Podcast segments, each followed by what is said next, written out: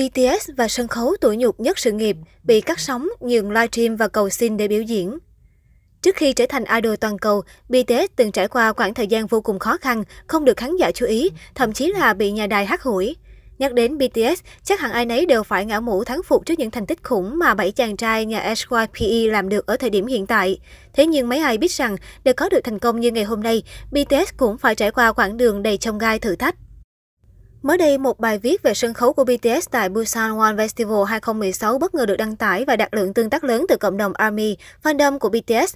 Theo bài viết, BTS đã bị đối xử bất công khi nhà đài thẳng thừng cắt sóng, buộc nhóm phải nhường sân khấu cho một nghệ sĩ khác tại buổi biểu diễn hôm 1 tháng 10 năm 2016. Nguyên nhân là vì thời lượng kéo dài hơn dự kiến, không thể phát sóng cả hai màn trình diễn của BTS và nam ca sĩ A. Ban tổ chức phải đổi thứ tự, sắp xếp ca sĩ A diễn trước, rồi kết thúc chương trình phát sóng trên truyền hình bằng màn bắn pháo giấy hoành tráng. BTS vẫn được diễn nhưng trong tình trạng đèn tắt, sân khấu đầy những lớp pháo giấy và cũng không có máy quay ghi hình trực tiếp như những nghệ sĩ khác. Rất nhiều fan quốc tế đã chờ đợi để được xem BTS trên một ứng dụng online, nhưng cuối cùng, chương trình đã dừng lại sau màn trình diễn của ca sĩ A. Thậm chí, họ chỉ nhận được thông báo phút chót từ ban tổ chức rằng BTS sẽ không xuất hiện trong chương trình phát sóng hôm nay. Rất nhiều fan của BTS bình luận rằng đến hôm nay họ mới được nghe câu chuyện này. Không ít người cảm thấy xót xa cho quãng đường vất vả mà BTS đã trải qua trước khi thành công như hiện tại.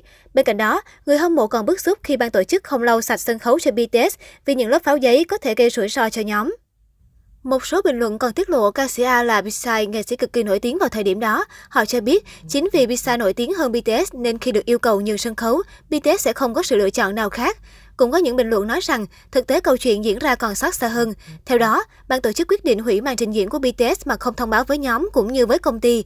Khi chương trình kết thúc, các vệ sĩ ở khán đài yêu cầu fan ra về, nhưng các ARMY tại khán đài nhất quyết ở lại. BTS đã phải cầu xin theo đúng nghĩa đen để họ có thể biểu diễn. Vì người hâm mộ của chúng tôi đang chờ đợi, họ sẽ rất thất vọng. Sau đó, BTS cũng không nhận được thù lao biểu diễn vì không có mặt trong chương trình phát sóng trực tiếp. Tuy nhiên, vẫn có những bình luận giải thích rằng sự việc không đến mức tồi tệ như vậy. Đúng là sân khấu của BTS không được lên sóng trực tiếp, nhưng nhóm vẫn được biểu diễn trong điều kiện ánh sáng, máy quay đầy đủ. Một fan hàng từng xác nhận trên The Gu rằng không hề có chuyện BTS phải diễn trên sân khấu bẩn thỉu tối om như lan truyền trên mạng xã hội. Ngoài ra, câu chuyện BTS cầu xin ban tổ chức để được trình diễn cũng chưa được xác thực. Mặc dù vậy, đông đảo fan vẫn cho rằng kỷ niệm tại Busan One Asia Festival 2016 là một trong những trải nghiệm đau lòng nhất của BTS cũng như ARMY. Câu chuyện BTS bị cắt sóng là sự thật và đó cũng là minh chứng cho thấy BTS đã từng bị đối xử bất công như thế nào trong quá khứ. Một số bình luận của cư dân mạng, BTS rất nhiều lần bị đối xử thiếu tôn trọng trước khi họ nổi tiếng và là một thế lực ở đẳng cấp khác như bây giờ.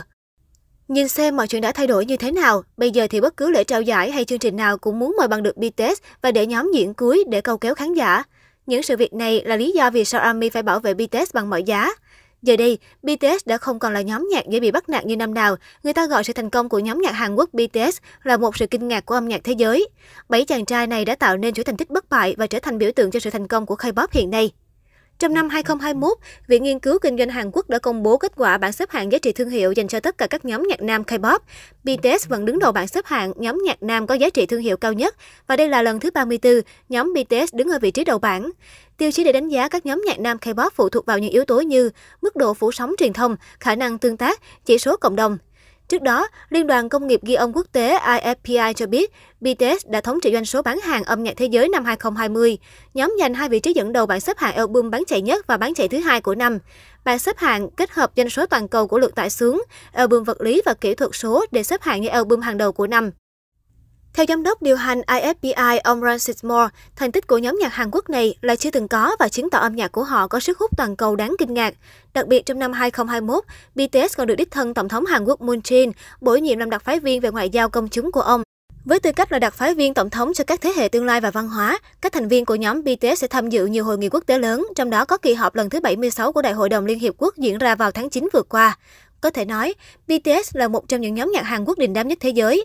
Viện nghiên cứu Hyundai của Hàn Quốc cho biết, giá trị kinh tế hàng năm mà nhóm nhạc BTS mang lại cho đất nước ước tính vào khoảng 4.000 tỷ won, 3,54 tỷ đô. Nếu so với mức doanh thu trung bình hàng năm 160 tỷ won của các công ty cỡ trung tại Hàn Quốc, giá trị kinh tế mà nhóm nhạc 7 thành viên của công ty SYPE mang lại tương đương doanh thu của 26 công ty như thế gộp lại.